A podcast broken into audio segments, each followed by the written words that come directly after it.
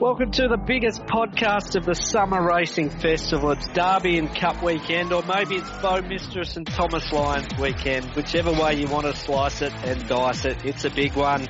This is the Summer Racing Podcast, and I'm Matt Reid on behalf of Tas Racing. I feel like uh, this bloke should have some intro music, maybe like Stone Cold, Steve Austin's Breaking Glass or something, but I couldn't work that out. But anyway, the big bear is up and about. Bear Robinson, how are you, mate? Hello, Snap. Yeah, very excited. There's two more sleeps, so I just uh, can't quite think what sort of state I'll be in at this time on Friday night. So I'm sure I'll be up and about, probably down at the Calcutta by this stage. So um, yeah, it's exciting times and it's just a great weekend of racing at uh, one of the best tracks in the land. Yeah, Friday twilight for the Derby and does roll into the Calcutta. I'll be on official duties at both of those. But anyway, huge show. We'll do our best not to have this go on for hours. Uh, Lonnie on Sunday will recap the Gold Sovereign meeting. Our special guest this week is Hall of Fame trainer Gary White, who's got a few good chances across Friday and Sunday. We'll have a look at all the feature races, $100 strategies for Friday and Sunday, Bears Brief and Snapper Special.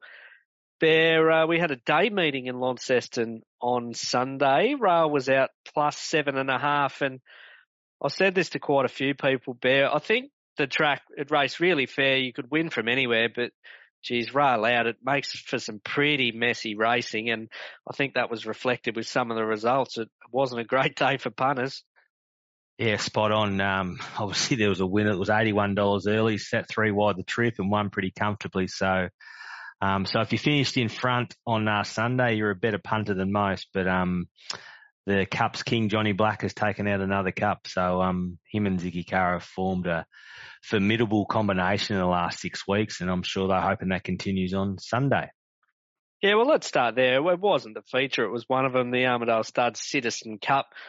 The old super swoop. Uh, we identified on the podcast a few weeks back that this horse is, is just an out and out stay. You basically got a penny's form below 1800 metres and, and since then I think he was third in the Longford Cup. He was fourth in the Brighton Cup, should have placed there.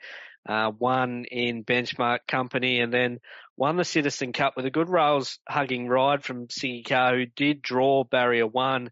Actually got a one week holiday for a ride here on Super Swoop, but uh, she's not frightened of a suspension, Siggy, and as a punter, you love that. You know she'll uh, she'll get the best out of him. Really tight finish. Cole thought the outside horse Azarenka got there, but we can pat each other on the back here, Bear. We both found Super Swoop for this for our hundred dollar strategy and drifted out to a, a really nice price. Um, I guess the question going forward, Bear, is this form good enough to win a Launceston Cup? Uh, potentially not, but uh, you know, the connections of, they've now won two in a row is a perfect ride by Siggy. Um, got a nose down right on the line. Azarenka was good from well back, but whether that form stands up in a couple of weeks' time, um, time will tell. But either way, the connections have got a Lonnie Cup runner, and I'm sure they're all excited and looking forward to that day. Money horse in this race was Brew Horse. Steve Shaw gave uh, him a pretty good push in that race, and he's gone huge here. He didn't know, wasn't able to race as close to the speed as he usually does, Brew Horse, and race wide without cover. Boxed on really well to be only beaten 0.6 lengths. I'll touch on the other 2100 metre race a little bit later in the program, but this race was over a second slower than the maiden class one. They didn't go hard early. They did go hard early, to say the least, in the maiden class one. Uh, there was about seven length, uh, sorry, two and a half lengths between first and seventh. Uh, I think the trifecta are all going to go to the Launceston Cup here. I would say, Bear. My gut feel is that um, this race probably won't be strong enough to be winning that race. But in any event, I think connections of the trifecta here know uh, that their horses go there in, in really good order. And you never know uh, who sticks on after Hobart and, and, what's left. We see time and time over the Lonnie Cup numbers do drop away, so uh, you never know. But that was the Citizen Cup, a, a good betting race, and uh, you have moved back in front of me on the hundred dollar strategy with a seventy five oh. at about nine twenty on Super Swoop nice. to get the job nice. done. Uh, other feature race on the program was the main event there on Sunday Bear. It was the Gold Sovereign for two year olds. Really good story here, I think. Yassi Nishitani, um, very popular uh, trainer, very hardworking trainer and, and, jockey back in the day.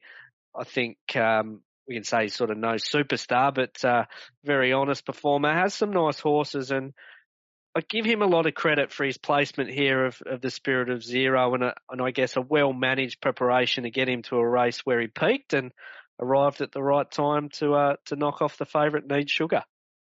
Yeah, it was a great ride too by Toka. Um, just arrived in the nick of time.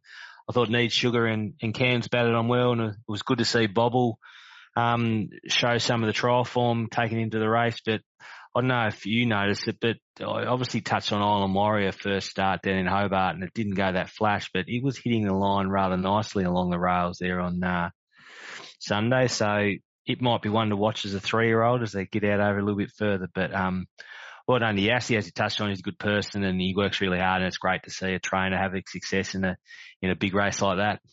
I did notice Island Warrior because I had something the drum at about nineteen dollars. Island Warrior, you're right. I think I mean a few of these might stick on to the Sires Produce, which is the fourteen hundred meter two year old race. But I, I, mentioned the the sort of campaign for the Spirit of Zero. Won a maiden in Devonport. Sorry, ran second in a maiden in Devonport mm. late in 2022. Uh, then won a maiden in Launceston. Arrived here third up off a platform which I think really saw him peak Bear, where I think a few of the others, I mean, Need Sugar's run in a was the most experienced horse in the race and was really honest. Cairns had that big gap between runs and was a huge query here coming off that Hobart flop and uh, she bounced back really well, which was great. And then you're going down the list of, of horses that were, basically maidens and, and really just having a throw at the stump. So I mean, I think it's probably a, a wide consensus that this isn't the, the strongest two-year-old crop we've we've seen in a while. But I mean, they still run the races, they still pay the prize money regardless. So well done to those that had a dog in the fight, and um, we'll see how the Spirit of Zero stacks up as a three-year-old. But it, it probably feels a bit ripe for a new new horse, new horses to come onto the scene as three-year-olds and see what happens when we arrive at the three-year-old cup and the three-year-old trophy uh, next year. As mentioned, Bear, it's probably a, uh, a, card that most punters will want to move on from. I think that Friday night of the Lonnie Guineas pro- program, uh, most punters saw them pretty well. It's a good example here. One week you're Nostradamus, the next week you're hmm. Stevie Wonder. It's a game where you get levelled pretty quick, and there was a good square up for, for punters on Sunday. I'll say it again, mate. That's why the bookies drive BMWs and I drive a Hilux. So it'll continue to happen. So my advice going forward is when you have a good night on the punt, don't get too big headed and just enjoy yourself. Well, just before we move on from the program, I, we had Shorey on last week and he kind of reluctantly tipped Dominator's Girl and I joked with him that I won't tip it this week. I've basically been on all preparation, but I did back the horse. I think they, they bet as much as 18 or $19 early mm. on. She started $5. Um, he mentions that she's been tipped out. So her preparation following her this campaign bear's been three wide, no cover first up, moral beaten second up, missed the kick third up and then was about eight wide on the turn inexplicably handed up two starts ago in a race where the leader kicked and nearly won an any old price and then got a clothesline on mm. Sunday when she was looking for a run. So it's one that got away this campaign for Dominator's Girl. I guess she remains eligible for everything next preparation, uh, being still a class one. Uh, but let's move on, Bear. Enough of the stop stories from Launceston. We've got two massive days ahead of us at Hobart. Weather forecast is looking as though it will play the game. Rail true on Friday, rail six on Sunday. It's the same formula that was used last year. We haven't had the commentary bear for Derby Day that we're going to get a, a mad leaders rails deck. I mean, those people have gone quiet this year, which is uh, good to see. But uh, you, you, as you mentioned, you'll be out there both Friday and, and Sunday. Yeah, I love Derby uh, night. We're upstairs, five or six good mates. So um, yeah, we're looking forward to it. I think the function starts at two o'clock, and I said to the boys I'll be there at one fifty nine. Um, so yeah, we're looking forward to having a few Coronas and a nice meal, and hopefully back a couple of winners. Looks a program where a couple of favourites probably are going to be really tough to beat, but I think there's a bit of value in a couple of the other races. So um, I mean, as you touched on before, Snap, there was a bit of a uh, dialogue about how the track would race last year, but uh, I think the track's as good as any track in Australia now. So um, it'll be a fair track for um, all participants on Friday, and I'm sure it'll be the same on um, on Sunday. Yeah, we attack uh, Friday and Sunday. Expect nothing but a fair racing surface. I think. Before we get stuck into the form, though, Bear, let's hear from this week's special guest. Uh, key chances across Friday and Sunday. It's Hall of Fame trainer Gary White. Special guest on this week's pod. It's apt that we get him on on Derby and Hobart Cup weekend. He's won both of those races. He's a Hall of Fame legend. I talk about Gary White. Gary, thanks for your time. Oh, it's a pleasure, Matty. It's, uh, yeah, it was a big rap. Well, it's certainly deserved. Uh, talking about those Derby and Cup victories, Ollie's Gold in, in the Derby and free beer a long time ago was one of your Hobart Cups. What springs to mind when you think about those victories back in the day? Yeah, well, know, I went free beer. We controlled uh, the uh, Hobart Cup with him and Lee and uh, yeah, you know, there's all Baracus and uh, those those horses. It was just yeah, it uh, brings back a lot of a lot of uh, fond memories and uh, very courageous horses, and you know, I was very very fortunate enough um, to um, have some great clients that supported me and uh, believed uh, in our planning and. And when it comes to fruition, Matty, uh, you can just imagine now how you feel and um, and uh, yeah, we've got a great team of people supporting me and still have. And it's um, it's always when they come around, you don't have one in it, it hurts a bit, but um, you always strive to get that next one. But uh, I like to have one or two of those horses back in my stable. Yeah, you're not wrong. Well, speaking of the stable at, at the moment, Gary, team's going super. 12 wins this year at, at 16%. Um, 12 wins already, a bit higher than, than what you've had in recent seasons. Anything you can put your finger on and, and how the team's going so well at present? Well, uh, Dave and, uh, and my foreman, uh, uh, uh and my wife, Belinda, Dave Moore and, my, and, and Belinda, my wife, um, yeah, they've uh, nurtured these horses when they were younger. And uh, I think I've spoken to you on several occasions about some of them, how they showed ability and it just sort of wasn't happening on the track. And uh, as you know, you can't beat Dr. Green. They go out in the paddock and uh, mature and come back in. And uh, it's uh, like, let's go back to that little two-year-old ran fourth on the weekend. Uh, David had been spruiking her for quite some time. And, um, you know, then things weren't sort of happening out there in the trials or the track. And um, and then uh, you, you, you relay that information onto your owners and they don't come to fruition. But um, then uh, to see what you did on the weekend, so that type of thing, and, and that's the ability that some of these others have shown, and it wasn't happening on the on, on the day, and uh, to see, but to see them now coming to fruition, I think it's just maturity, um, and uh, we've got some. Uh, a couple of young girls now that have come into the stable to really help us out with uh, Dave and Belinda being unable to to ride, um, which is uh, Gemma, Gemma Curtin and uh, Olivia Carr. Uh, they've been sensational to stable, and their feedback has been just uh, invaluable. It's important, isn't it, to, to sort of hear, and I guess that's the advantage that you have with, as you mentioned, um, Belinda, of course, writing the work as well. It's great to, to have that relationship with someone that's doing the work day in, day out, I suppose. Oh, you can't beat them, Matty. I mean, when they come back in, and now with uh, Belinda being able, unable to ride, you've got young Gemma Curtin and Olivia Carr. Um, you know, their feedback, because uh, Belinda obviously knows the horses, so she knows that what they're saying is spot on because she knows the horses inside out. And uh, when they're not right, uh, you know, and Belinda can have a discussion with them, and uh, and to see that, um, you know, that sort of uh, discussion happening, and then you're learning by listening to them both yourself about the horse, and then I can make a decision which way we go and what we do. And and uh, you know, it's amazing how their feedback uh, to me and, and how we've been changing two or three things around with how we work them, and uh, from that uh, that feedback. It's just yeah, and it's obviously it's going and it's showing on the track, and I'm just so pleased for for the owners and the girls uh, because obviously they're chuffed because they tell you X, Y, and Z, and it go then you go there and you see it happen. Um, and uh, but look, you know these horses get fed the same, work the same as as, as in the past, and uh, you know, uh, we've often always said it's not what you feed, it's what you feed it to. And um, history shows that uh, when we get a good horse, we obviously know how to manage a good horse. And uh, but it's hard getting it's hard getting uh, with the younger trainers coming through with all the social media that they do. Uh, it's pretty hard to compete with them. Um, they're more up on, on, on that than I am, and I'm I'm sort of pretty well hands on, and I do the mucking out as well as run up, watch them, and wash them, and you know, I, perhaps I should be running around with my phone and filming them more, but uh, I understand to like that a lot more. But I like to be more um, down and dirty with them, and uh, you know, uh, if it gets your horses to train, it does. If it doesn't, well, so be it. But uh, you know, but I love what I do, um, and I love the industry, and uh, uh, you know, I try and do whatever I can to promote it, and um, you know, uh, and it's been good to me. So. And these horses coming good at this time of the year makes me feel uh, good and proud for the team and, and my clients that support me.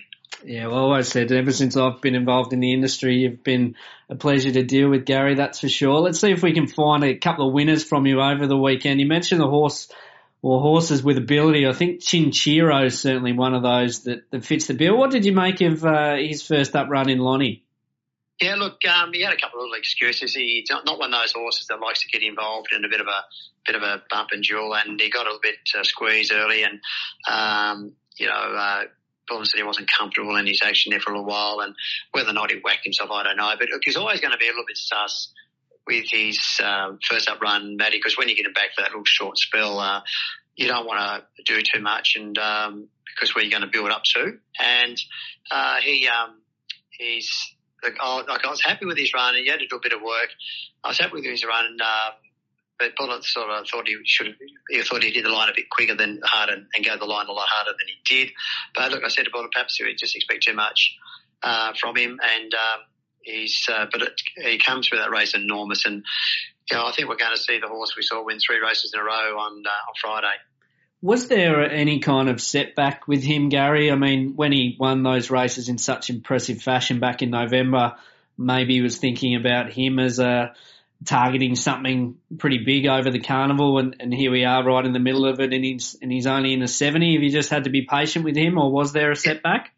He's, a really soft boned horse, Matty. And uh, when you ran in the Derby last year, he was swore to God he was shin sore after he raced. He was that, you know, he was always always you had to be really easy on him, and uh, that's probably uh, uh, one of the reasons why uh, you didn't want to push him. But he sort of, I thought this time next year he may even be a, like a cut horse.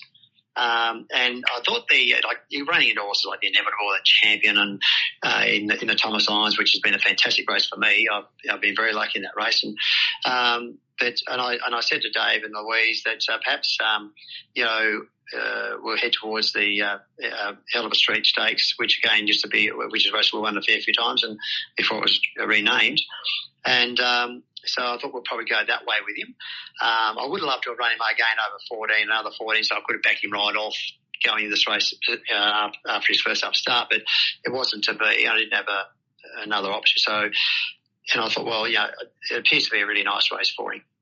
Yeah, definitely agree with that. Um, one horse that maybe you're taking advantage of pretty limited opposition looks to be Elusive Princess in the strut, Gary. Um, I mean, she's thrown in the deep end, but limited opposition, and, and she looks a horse that'll stay.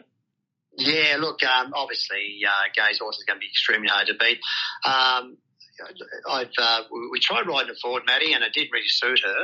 Um, I thought she'd be, uh, you know, like enjoy that little bit of room, and uh, she didn't seem to really enjoy being up on the speed. And we, so I said to Bonnet, "Go, she's going to keen out of the gates, but just uh, just anchor, anchor her down a bit and let her find her feet." And you know, um, so I think it's a way to ride her and uh, obviously on Friday she's going to uh, she's drawn one, which is not going to be any different. She'll just uh, jump out and you'll you'll just snag her and get us relaxed. But look, she's she's got uh, staying pedigree and. Uh, she should hit the line really strong, and whether or not she's good enough to win it uh, against Soul Choice, I don't know. But um, I'm really sure she's going to make her presence felt over the last two or three hundred metres.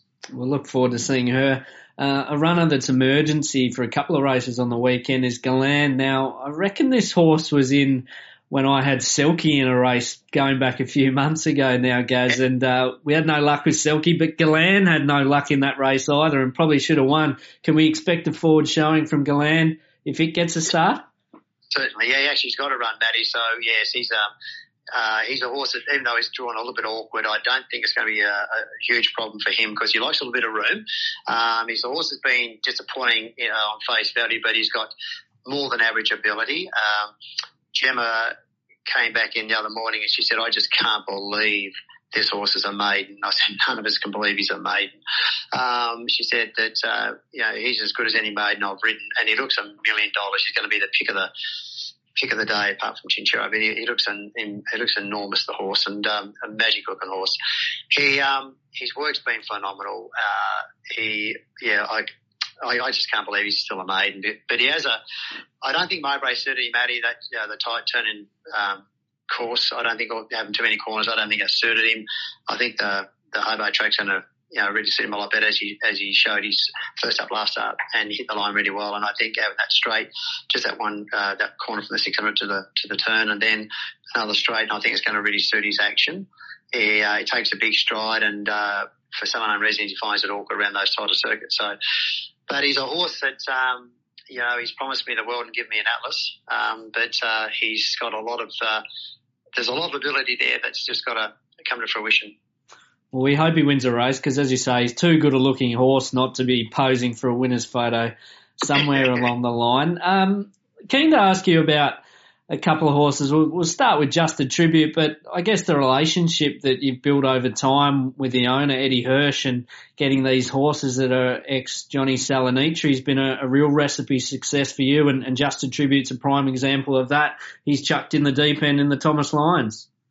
Yeah, no, it was really fantastic. Uh, you know, like Frank and John's um, sent horses down to me a lot. Oh, been nearly six or seven years ago now, and um, it was sort of built on that. Then Eddie sort of sent them other places as well, and he rang me up one day and he said, um, "I've got another one for you." And he said, uh, "If you can get him right in the head, he said he's a bit, of, he's got more than average ability." And so I gave him two starts here. The first one wasn't a bad run, and then the second one uh, probably just a tad disappointing. And I asked Eddie, would he mind if I just gave him a short break, which we did and we brought him back in as you know that that uh, run at Hobart was just phenomenal um, when he won his first upstart here, and then he came out and put those uh, few together. And probably um, he's probably got a case to say that he shouldn't have got beaten last prep, and so uh, you know I asked Eddie would he mind if I have a crack at the uh, if I gave him a little break and sent him for the Thomas Lyons, which again, I, I, mentioned him. was going to be a hot field. You know, we've got Rebel Factor, got Inevitable. I'm sure they'll be sort of heading that way. And um, you know, and I said to him that I don't mind a challenge. I, you know, we don't run away from a battle. And uh, he said, well, look, he said, if you're keen to have a crack, yeah, he said, let's, let's have a go.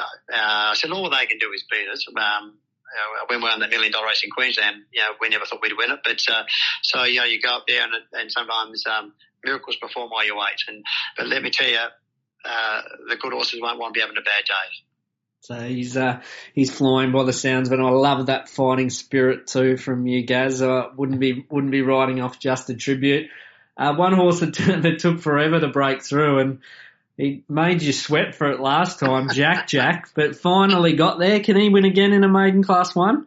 Well, he should. I, I think he can. I just can't believe. Um, I had a discussion with Bob uh, a couple of weeks before um, after young Lizzie rode him, and uh, down the back, you know, asked her to sort of if she could go forward a bit, uh, a bit sooner while they're on the bridle, and uh, for whatever reason, she wasn't able to do that anyway. And uh, uh, Bob was a little bit down about it because it's his favourite horse, and and I, I didn't know where he wanted to go on with him, and I begged him to keep going with him. But I said, look, the horse is absolutely thriving. I don't know why, but he's thriving in the stable. And often trainers say, oh, they ate up after the race, and but they probably left a, you know, a couple of couple of kilos of food. But um, but he honestly, he just licks his being clean, and he's absolutely in a great headspace. Space, but uh, his last start, and because he came out and wins, he's, so he ran second after I begged Bob to run him again, got beaten a head by a ball at Mercury's horse Persico, who's in the Derby, and then he came out and um, obviously won, but Ismail said he was going to just going to cruise the line. He said, as soon as I eased up on him, he said, okay, switch off time out. He just, he decided to switch off and, um, he said, next minute I had to get up him again. Um, so, um, he's, yeah, he hasn't gone backwards at all. He's just thriving in the stable and himself and, you know, he's, and he races just as well at Hobart. Yeah, absolutely. When he beat Three's a Crowd, who came out and won on Sunday as well. Um, gut feel, Gary, who's your best chance of a winner across Sunday and Friday? Oh, look, um, obviously Chinchero is the best um, uh, of the horses. Obviously, he's, going to be a quality horse, I think. And um, but uh, uh, if they took their track work into the race, uh, inevitable each way in the in the Thomas Lyons and uh, Gallen would be, uh, you know, if he ran up to his ability. Um, and how he's working out here, and as I said, Gemma came back each time on what you call just a tribute and said this horse will just win, and it did. And and she said that same thing about uh, Gallen. So Galan. So I just hope that she's um, her judgment uh, hasn't waned since uh, since her, uh, outstanding performances with her, her feedback recently. All right, good push for a couple at a big price. Going to be a busy couple of days from you, Gary. Uh, hopefully, we can get a couple of winners and look forward to seeing you out at the track. Good. I hope you run up to me with that microphone.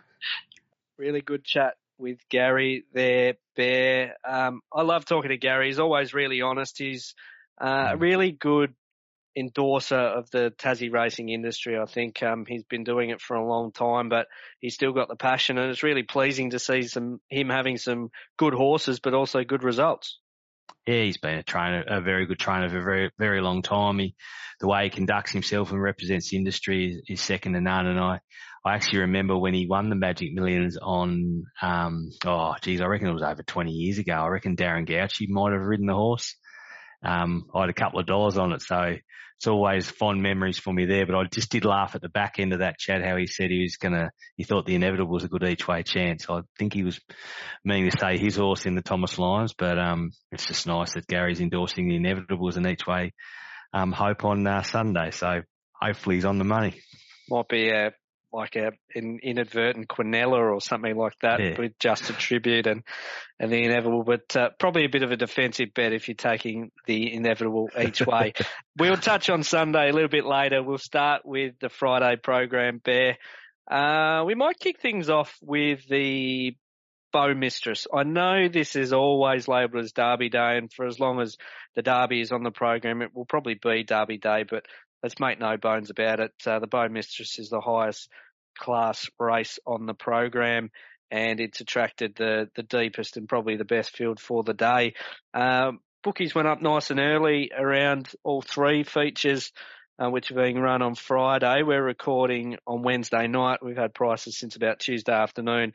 Uh, with our friends at Ladbrokes, Dance to Dubai is two dollars twenty. She is the favourite ahead of Raduna at six dollars. For real life at sevens. They are the three that are below ten dollars in a race for fillies and mares. Bear. I've actually got a bit of a, a hot take on the Bow Mistress, but I'll let you go Yeah, first. Tell us what you think about the uh, the Group Three on Friday night.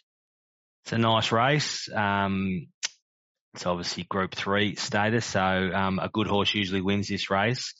Um, Dance to Dubai is the obvious. I think it brings really good form from Melbourne.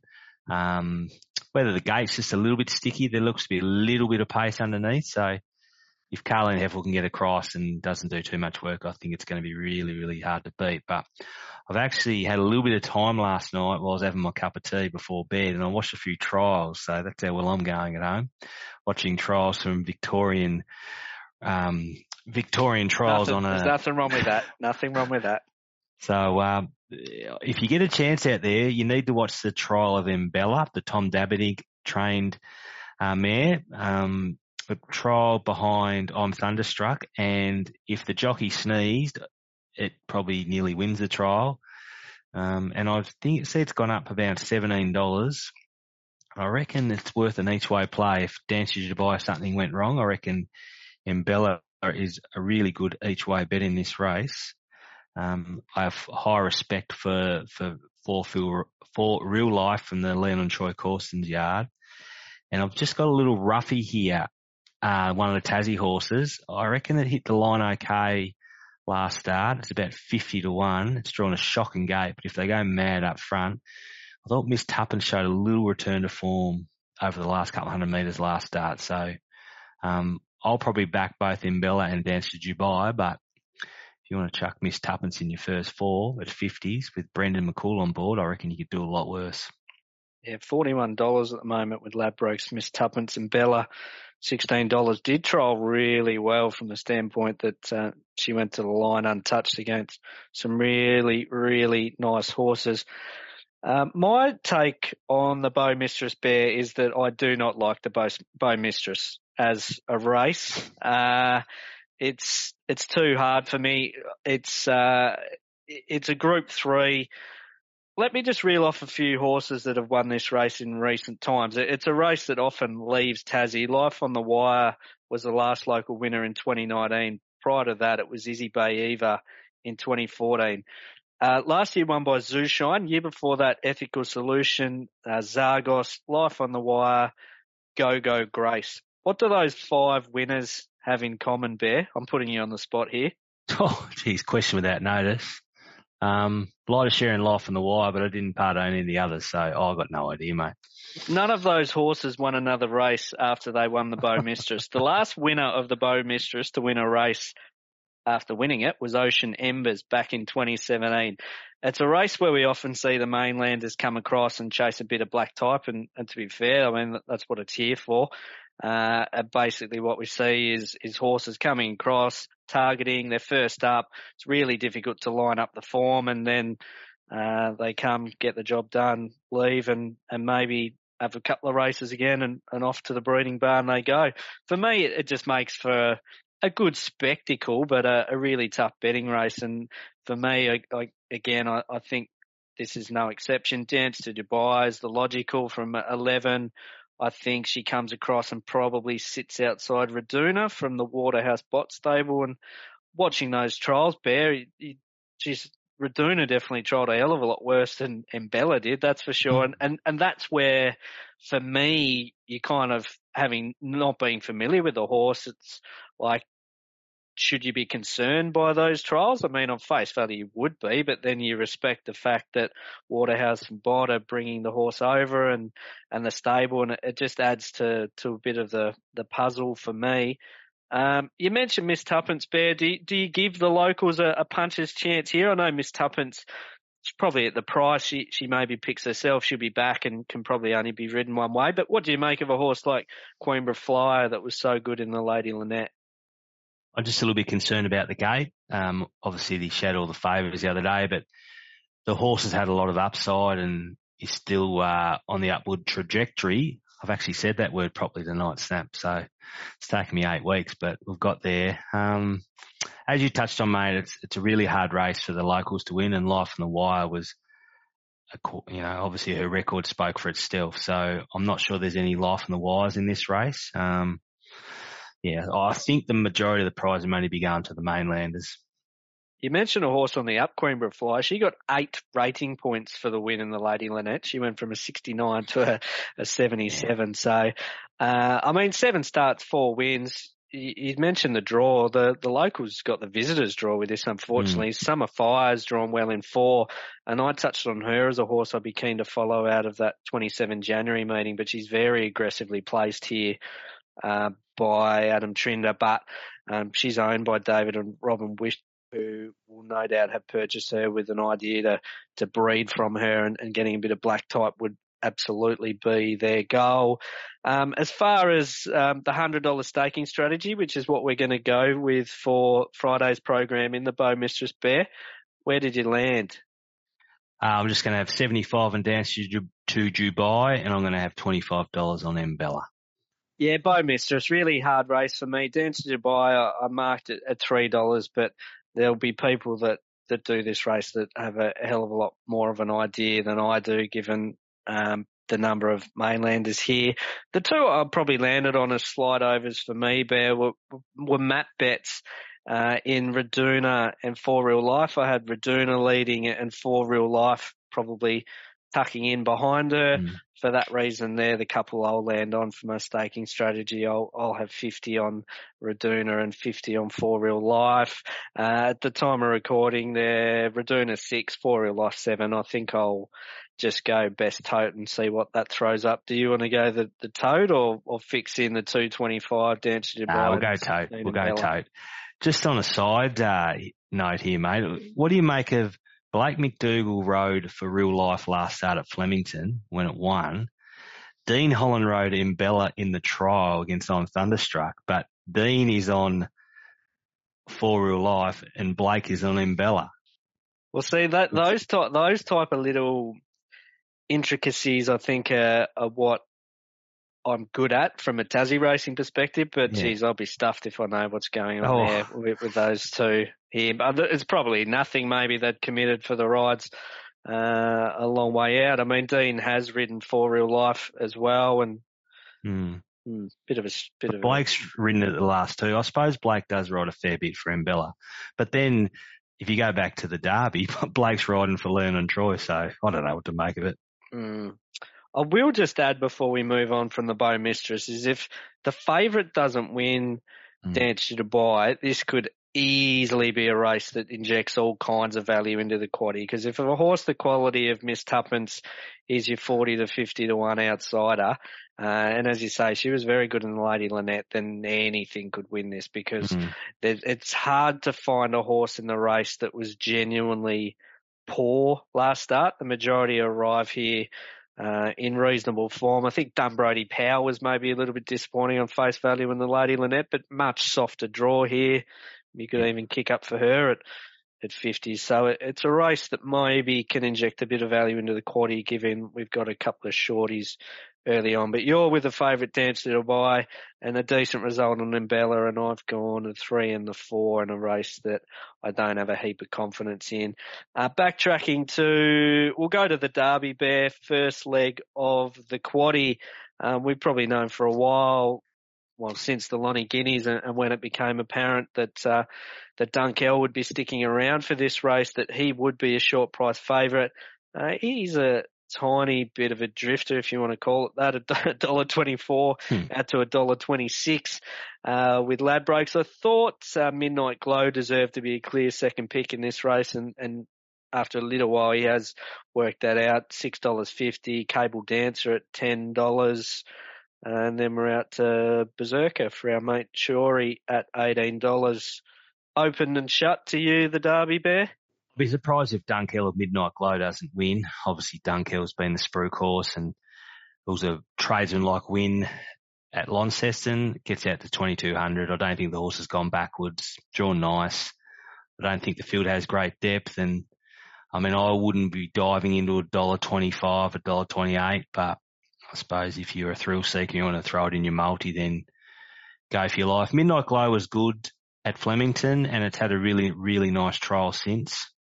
So I'd be surprised if the winner doesn't come from those two. And I actually thought Abrupt, um, it had a pretty tough run for the first part of its race last start and it's stuck on okay. And I, I'm throwing in Berserker from Shorey's yard. I think it's got a little bit of upside. So um, yeah, I'd be pretty, I'd be shocked if one of the top two don't win. Yeah, it, Dunkeld's been at Scotty's property at Seven Mile. Is that right, Bear? Do you yeah, know? Yeah, yeah, has been. So it had a grass gallop earlier in the week, I'm pretty sure, and I think they're pretty happy with it. So yeah, if it takes its form in, it's obviously going to be very, very hard to beat. Yeah, I mean, it's hard to argue he shouldn't be a, a dollar twenty-five, dollar thirty pop. He's got an amazing Esprit P hmm. profile, mm. and he just keeps winning. But as you say, Midnight Glow um, was good, less than two lengths off Dunkeld when they met at, at Flemington, and I thought the trial at Geelong was really good from the standpoint that he certainly um, wasn't pushed out. Interesting that the same owners here and same colours are the ones that we spoke about with Gary earlier. John Salanitri trains Eddie Hirsch and, and others are in the mm. in the uh, ownership of Midnight Glow. So I'm sure this is a race that they've had on their agenda for a while. Uh, Cable Dancer and uh, Abrupt bring the sort of form lines that saw last year's winner, the nephew, come across. I think unfortunately for them, Bear, they've probably run into a well, definitely one in Dunkeld, but maybe another one in Midnight Glow that have a little bit more upside. Uh, Berserker, I think Steve Shaw's pretty keen to, to get this horse out over a trip. Um, It'll be his first Derby runner. Unique Glow's an interesting one. Bear Filly taking on the boys when mm. the option of only racing five rivals was there in the strut. Race rated through the roof last Sunday given the time that they ran, but I mean, it, it has to be a run that maybe has the potential to, to be a bit of a gut buster, you'd think, for the filly. Yeah, potentially. Um, obviously Johnny Black has got a runner in the strut, so maybe he decided to split his his horses up. So yeah, it was a really, really tough run, um, on Sunday. So providing it backs up okay, I'm, I'm sure it'll be reasonably competitive, but I just couldn't find a spot for it in the first four. Yeah, the the Derby. I mean, it's a it's a race that carries a lot of prestige in terms of the name, but I think a lot of people recognise that it often doesn't produce a really progressive winner. This is another race that often leaves Tassie. The last locally trained horse to win it was uh, Letter for Adam Trinder hmm. way back in, in 2016. Obviously, Explosive Jack in 2021 was the exception to the rule regarding the Derby, but uh, I actually think this is a pretty reasonable edition of the Derby. It just doesn't have the, the depth in terms of the numbers of the locals, but I think if we had another four or five reasonably okayish local stayers, we'd be going, oh, this isn't a bad race, and we'd have 12 or 13 runners. I think maybe the fact we've only got eight and and probably a couple that are really making up the numbers takes a little bit from it. But I think that the top two in terms of saddlecloth numbers and particularly the toppy's obviously a, a really nice horse and whatever he does on Friday, I think will follow his career with a lot of interest and I'm sure when he wins interstate, there'll be the old hashtag Taz form hmm. thrown out to uh, to get behind Dunkeld, but does seem uh, pretty hard to turn over uh, Dunkeld at the shorts, but not really interested in taking it. Maybe one for multiples, but agree that Midnight Glow the obvious Quinella horse. Uh, backtracking one race bear, the Strut Stakes, only a field of five. Uh, sole choice, um, $1.60 here, I think as much mm. as $1.70 was bet early she led at a really slow tempo, very well rated by Jordan Childs in the uh, Launceston Guineas. Now drops back to, to take on her own sex. Dollar sixty looks pretty enticing, doesn't it?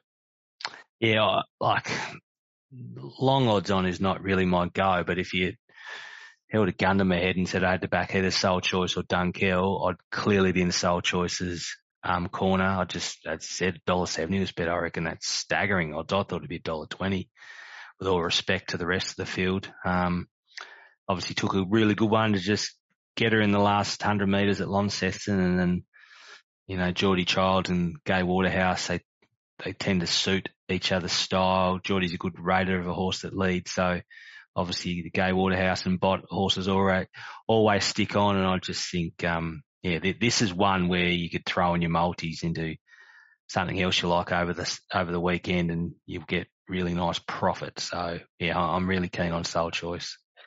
Yeah, and I think, I mean, her, her form's just, just better than them. Um, I mean, I was very keen on Justin Needs going into the thousand guineas and we were lucky enough to get the job done there, but she's a, a query at the trip as is often the setup. I mean, she's just taken the logical progression to this race via the thousand guineas, but Sole Choice has had a, a couple of uh, runs over the distance under her belt. I mean, if Geordie Childs wants to turn this into any kind of a staying affair. I mean, it seems unlikely given he'll only have an opposition of four. You'd, you'd think he's probably just too good for them. And I, I can just see the dollar sixty getting absolutely annihilated come race mm. day. And I think you're right, Bear. She probably does start about a dollar twenty, dollar thirty, and if she doesn't, it's, it's maybe alarm bells. But I, I just think it's her race. I marked her about a dollar thirty ahead of Justin Needs who, I mean, the order here is pretty logical. She won the thousand guineas. She had a, a four four length margin to Cloudy Nights, and the other two are maiden eligible who who might run the trip, but probably looking for something easier. So a, disappointing edition of the Strut. It, it has to be said, but you could see it coming from a while ago. And um, I mean, this race does tend to hold up pretty well. Uh, great memories from you a couple of years ago, Bear, with Hella, but still a star won it three yeah. years ago. I mean, Hot Dip's a winner of this. We generally do have a pretty handy uh, three-year-old staying affiliates, and and that may well be Justin Needs this year, but um, unfortunately, just not the depth in the ranks. And we'll lo- reload next year and hopefully get a, f- a few more numbers.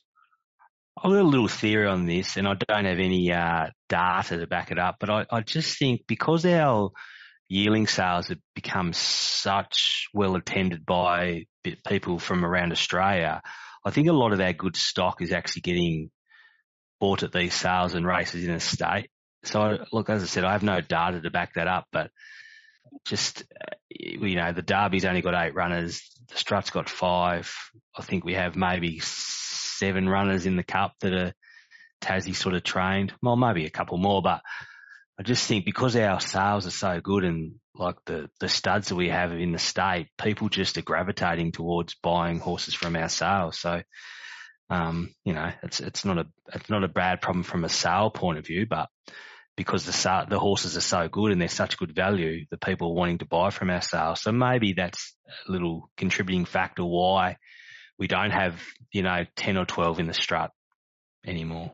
Yeah, and and it's a lot, I think, for these horses to that have maybe been up since say a three-year-old cup to to work mm. their way through and, and still be firing come Stratton Oaks time. But like I say, we, we normally do have stronger numbers than this, so we won't throw the proverbial baby out with the bathwater and, and hope that we get um, bigger numbers next year.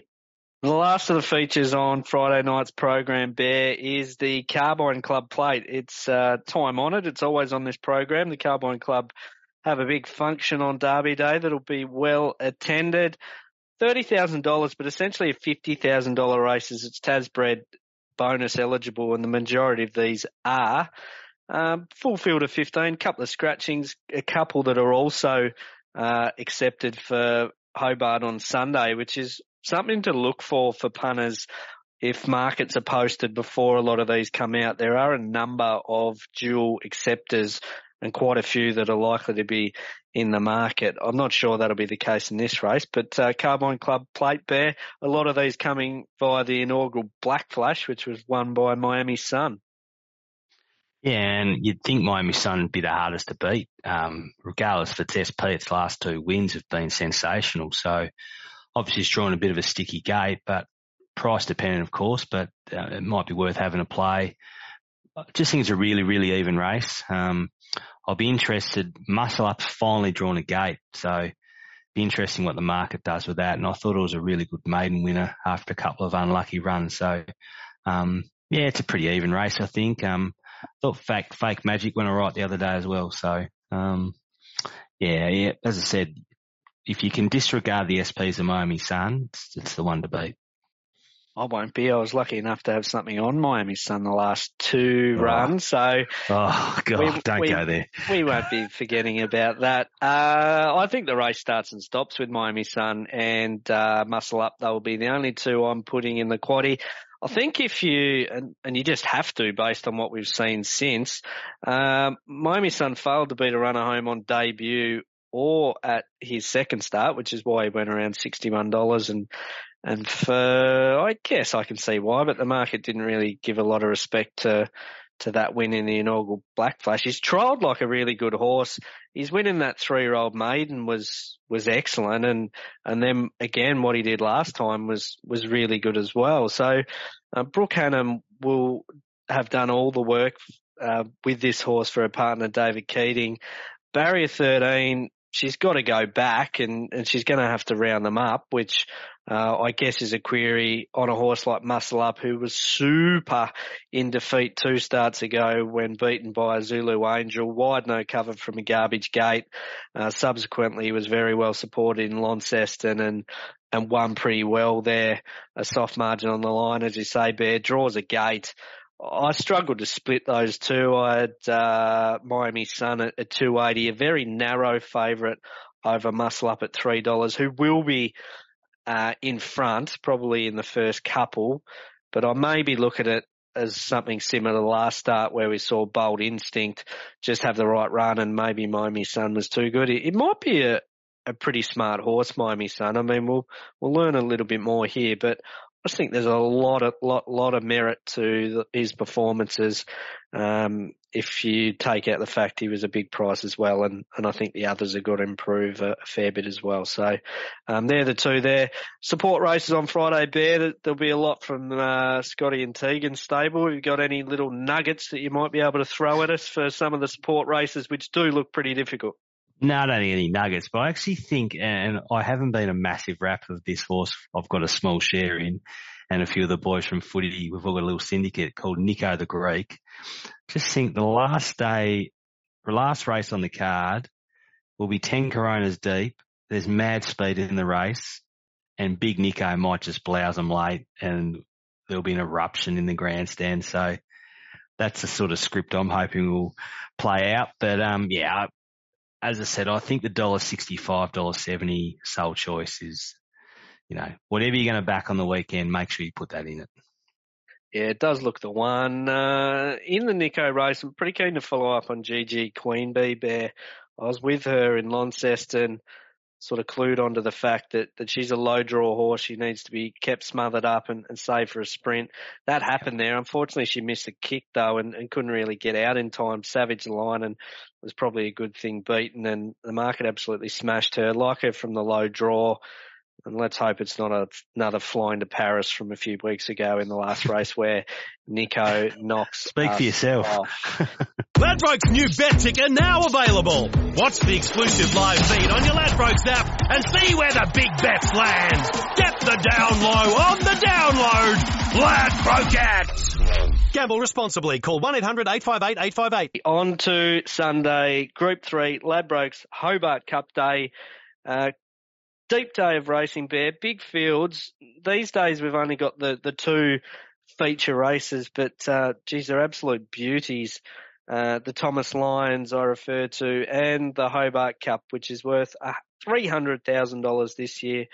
Uh, we've got a field of thirteen. Uh, and we do have markets for the Hobart Cup. They came out uh, about mid-afternoon. Barrier draw was at 11 o'clock this morning. Spirit Ridge for Annabel Neasham at $3 with Laddies is the favourite ahead of Military Mission, who brings the same form line at 450.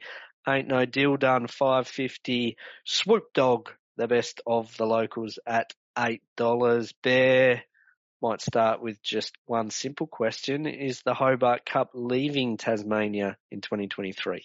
Potentially, but I, I think we've got, like I personally think Glass Warrior is the best, best local hope. I think she's absolutely flying, uh, this preparation and from her gate, I think she's going to get every chance if Chelsea has some luck. So when a couple of these horses in front of her start gasping for air, um, you know, I think they bet fifteen dollars in early markets with Glass Warrior. So um, I think she's the best of the local chances. Um, I'm probably from the interstate point of view. I know everyone's going to have their opinion, but I actually did some research today on my day off looking after my young son. I actually went back through military missions form, and if you go back to 2021, which I know is a fair while ago, but if it brings its form from Ascot over 2,400 metres where it was beaten 1.9 lengths by Surefire, who for those listeners out there don't know who Surefire is, it ran second in the Geelong Cup in 2022 and the winner of the Geelong Cup ran second in the Melbourne Cup. Gai Waterhouse, Winona Costin, it'll be tough. We'll relish the 2,400 metres and I think it should be favourite. Yeah, five-year-old now trained by Gay Waterhouse and Adrian Bott military mission. Winona Costin rides that combination were good enough to win the Tassie Guineas a few weeks ago uh, with and Ronnie. Uh, market is really siding with that Warwick Farm Australia Day Cup listed race form bear, which to be fair, it, it probably does look the strongest form on paper. Uh, Spirit Ridge started 480 there. Military Mission 650. Not a heap between them in the market. Military Mission goes up a kilo for that, so we'll meet the top a kilo worse. Not difficult to argue that he's probably got more upside than than the Toppy Bear, who did most of his damage earlier in his career, and, and he going back a couple of years to to probably find his best form. But I mean, one big tick for the Toppy Bears, certainly Blake Shinn coming across. It's a real coup to have him riding on the day.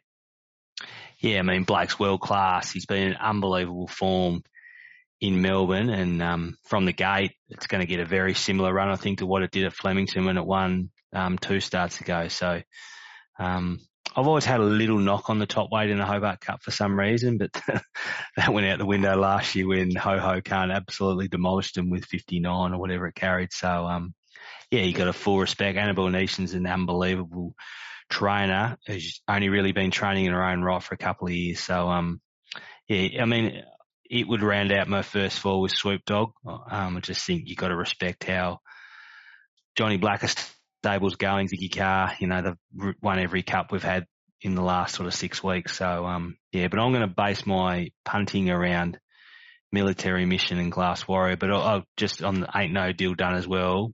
Um, it's obviously, uh, had a couple of horrific injuries, so it's good to see it back in form. Um, and I think it'll be hitting the line really hard. So, um, I'd prefer to be on Gai's horse and Glass Warrior rather than Spirit Ridge, but just remember I'm the plasterer and you're the expert.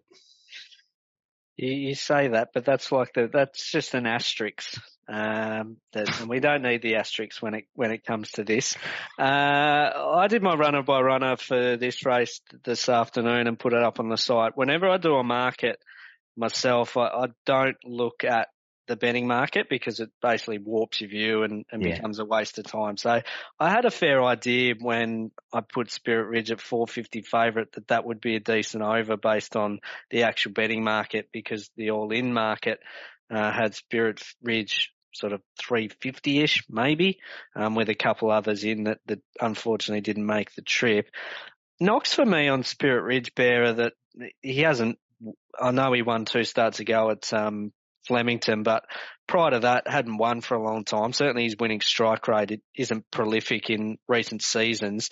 That race at Flemington was very slowly run. He was up on the speed. Mm-hmm. It, it became a two horse war. He had the best, better of swords drawn, who then came out and was safely held at Moonee Valley by, I think maybe a horse called Eaton, who's a, a real veteran yeah. and at, at any old price. I think it was about 40 to 1. So that win didn't get a, a huge push. And then last time seemingly had every chance at Warwick Farm and, and it was a listed race and, and his form lines in terms of group threes, group twos are probably strong. But again, Sydney trainers don't have a, a, great record in this race. You've got to go back over a decade to find bid spotter trained by Graeme Rogerson, who won a Hobart Cup. So I'm I'm just not convinced that it the form is as strong as it looks on paper. It, it may well be, and and the market may be right, but geez, the, the market is is kind of putting all its faith in that, and we would have sat here nearly 12 months to the day and gone, oh, the, the Hobart Cup's not a, a toppies race. You, you got to be a good horse to get, and like you said, ho ho can't brain them. So,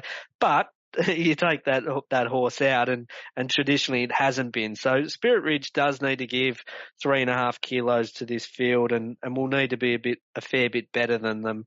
Uh, if he's winning on Sunday, does draw ideally. He's just a little bit short for me and, and taking a little bit of a stance against that form line military mission who's I definitely think's probably closer to the right price than Spirit Ridge.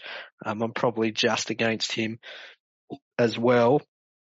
I couldn't agree more with Glass Warrior. We basically uh, put all our cards on the table with this horse mm. when we reviewed uh, the Summer Cup, didn't we? She was just the absolute flashing right light run.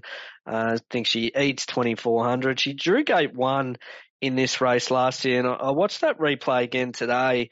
I think what's key to remember there is that by whatever race it was, let's call it race 16 race, or 17 yeah. of a, yeah, of a two day carnival where we did have a bit of rain across those days.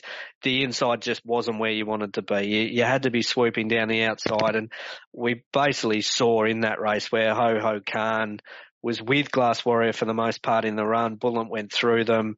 Uh, the rider on Ho Ho Khan, I think it was Talia Hope, went around them and, and just brained them and um, White Hawk swooped down the outside just to knock off Glass Warrior as well. You'd think with the forecast that we have, um, the inside probably won't chop out as bad. It, it probably still will a little bit, but I also think in this race, it's going to be genuinely run. I've got a bit of a feeling, Bear, that I'm so cool on the one week backup might just be a real handlebars down, try and bust it open, see if we can pinch a break. Kind of what it did in the Summer Cup, except it actually didn't go that hard. They just let it get away with murder in the front. That's not going to be the case here because you've got horses like a Military Mission, uh, Rising Light, who I think a bit put a bit more heat on. Swoop Dog drawing nines probably going to come across, and there just always is a, a lot more heat in the Hobart Cup. So I think it's going to be genuinely run.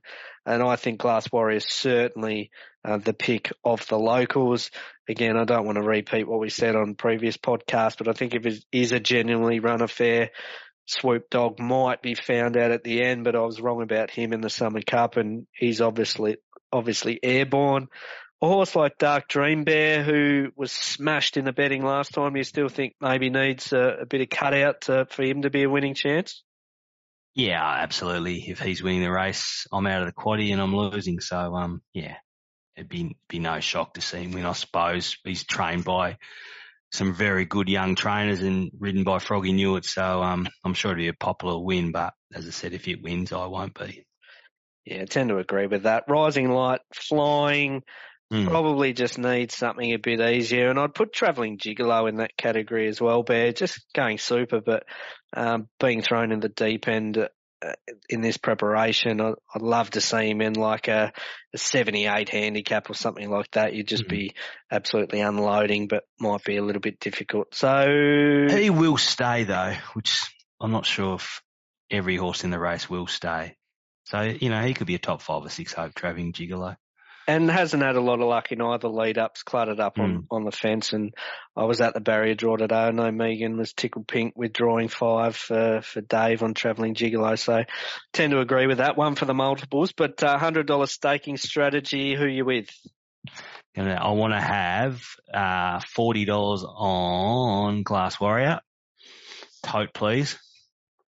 Done. And 60 on military mission. I want to take fix because I reckon it'll start favourite.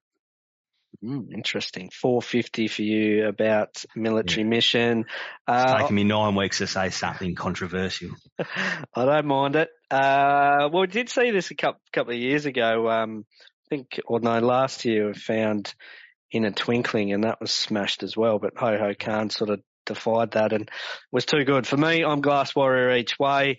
Uh, big honour for Chelsea Baker, who has been with the horse all preparation. It'll be the biggest ride of her career by a long way. She'll need a, a bit of luck from barrier one, but let's hope it comes. And I mean, I, I said it a while back that I probably would have taken about a dollar oh eight for an interstate horse to win the Hobart Cup, and now the time arrives, and I'm hoping a local win. So that's how well I'm going. But uh, let's be cheering for a local to win the Hobart Cup, and let's hope it's the Grey Glass Warrior.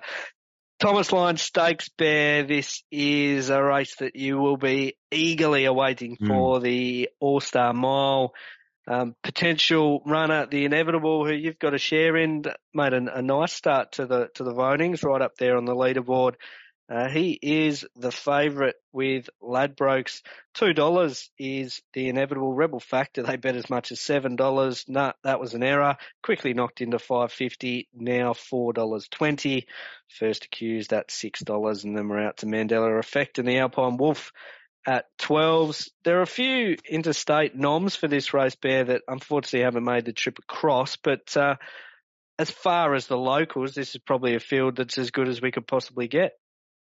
Yeah, I think we identified that um, after the meeting at Launceston on Friday night that this would be the potential makeup. So um, sure the club's really happy. It's a competitive race. Um, all I can tell the listeners is we're very happy with how the inevitable is. His feet are really good. Um, he's healthy, and we're looking forward to to Sunday. It's a really big day, isn't it, Bear, from the standpoint of his all-star mm. mile candidacy. I mean, a, a, lot of work's gone on. You've done a great job with the team pushing his case and, and the story's huge. But at the end of the day, the all-star mile's a horse race. And if he's to be any chance at all in that, he'd need to be running very well on Sunday. Yeah, absolutely. So you sort of feel a little bit of pressure.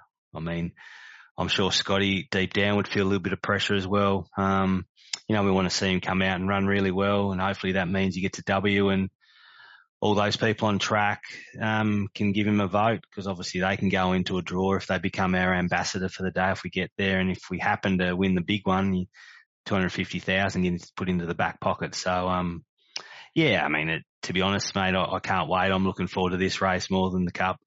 Um, looking forward to this race more than any race over the weekend. So, um, yeah, I'm lucky enough to have a small share in the inevitable Mandela and first accused. So hopefully they'll get around safely. Yeah, it's going to be an absolute beauty this race. I think he's about it, even money, the inevitable. Um, nice to get a full field. I mean, the the Tassie Stakes, we only had four. It was genuinely run. First accused uh, went to the lead there.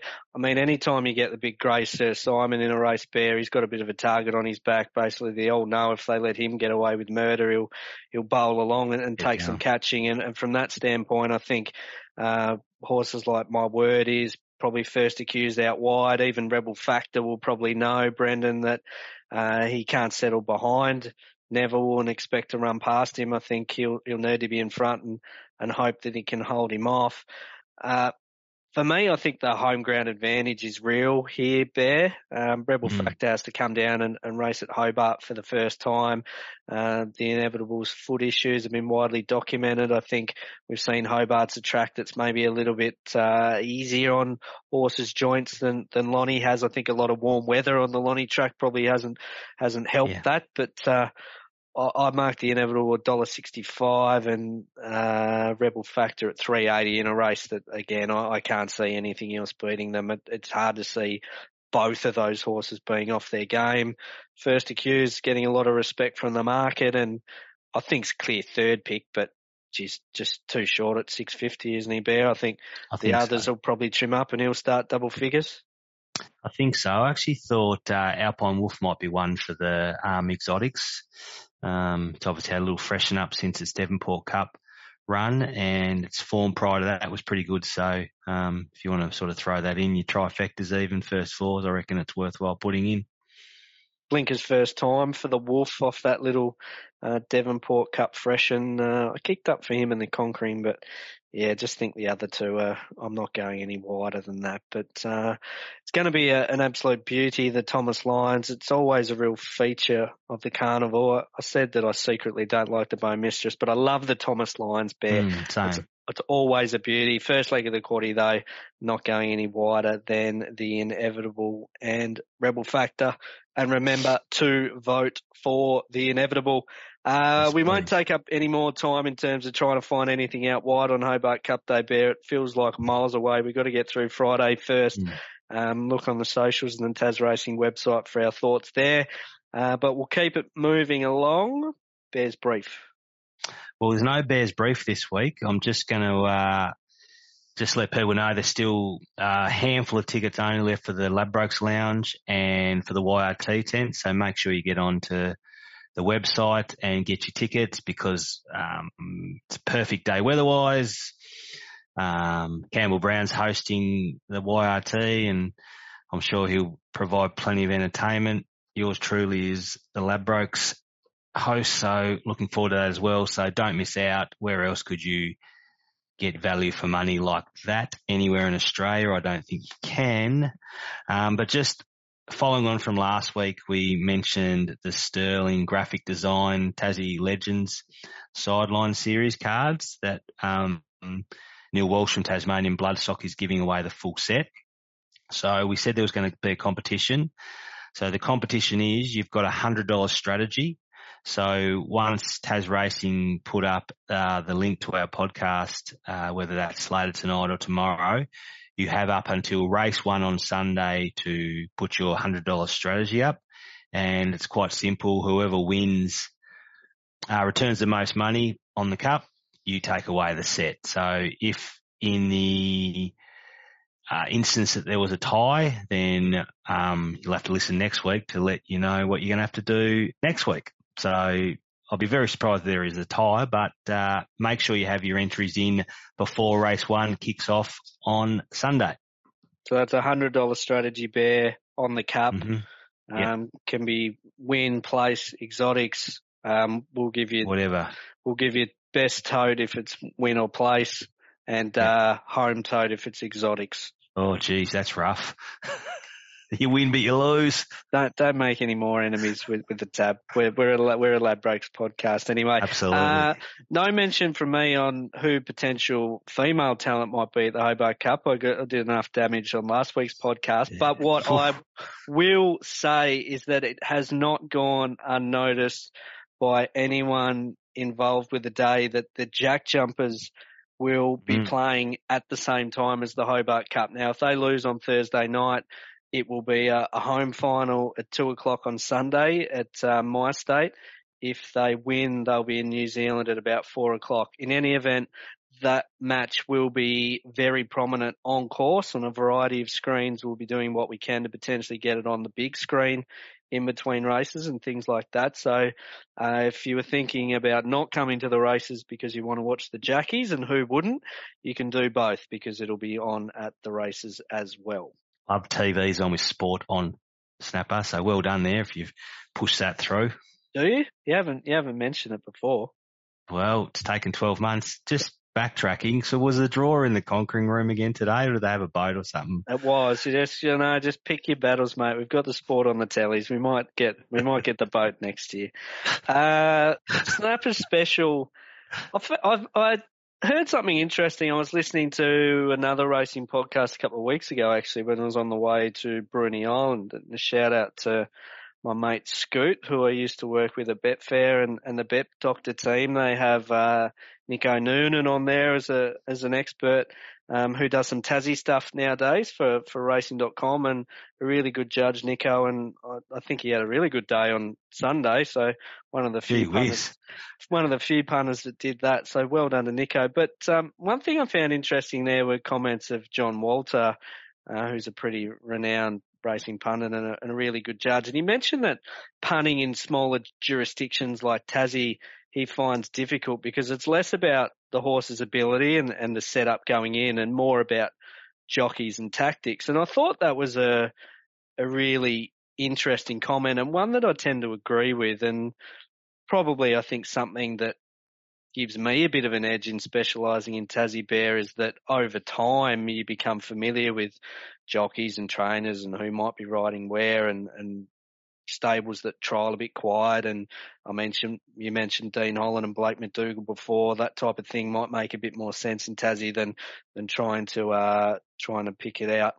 Um, from visiting jockeys, but I thought it, it was never more evident than Sunday in Launceston with a main class one. I had a bit of um, back and forth with uh, Matty, the Tassie form analyst on Twitter, just about how differently the race was run compared to last start. And I think we worked out that Lonnie Knights went about 40 lengths quicker to the 600 than it did the start prior when it ran second. And like, if you can predict that type of stuff, then you're just, you're just an absolute genius. And I mean, that, that's an extreme example, but even going back to more bigger races like the Summer Cup and the Brighton Cup, we picked up there that races with very similar fields would just run extremely differently and it's very difficult to pick up why those tactics might happen. And in the end, if you get the race wrong in terms of how it's going to be run that badly, then you're just completely lucky if you still manage to find the winner. But it was kind of uh, a,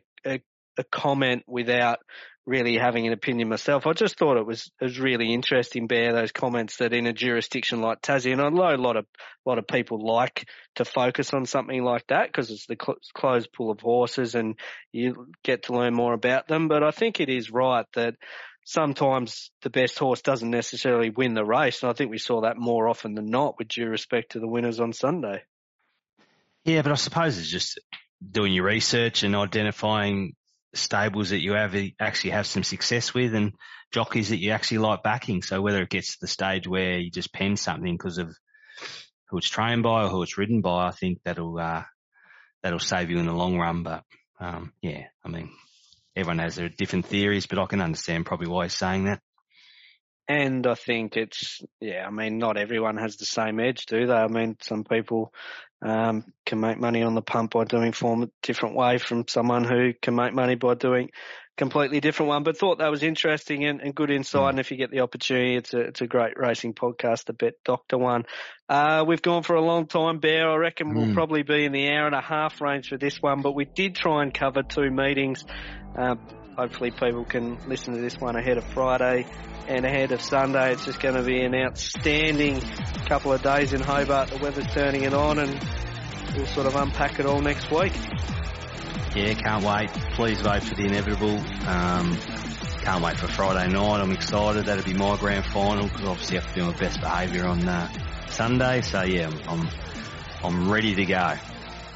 Vote one, the inevitable. Thanks, Bear. Good luck to you, and good luck to everyone that's listening.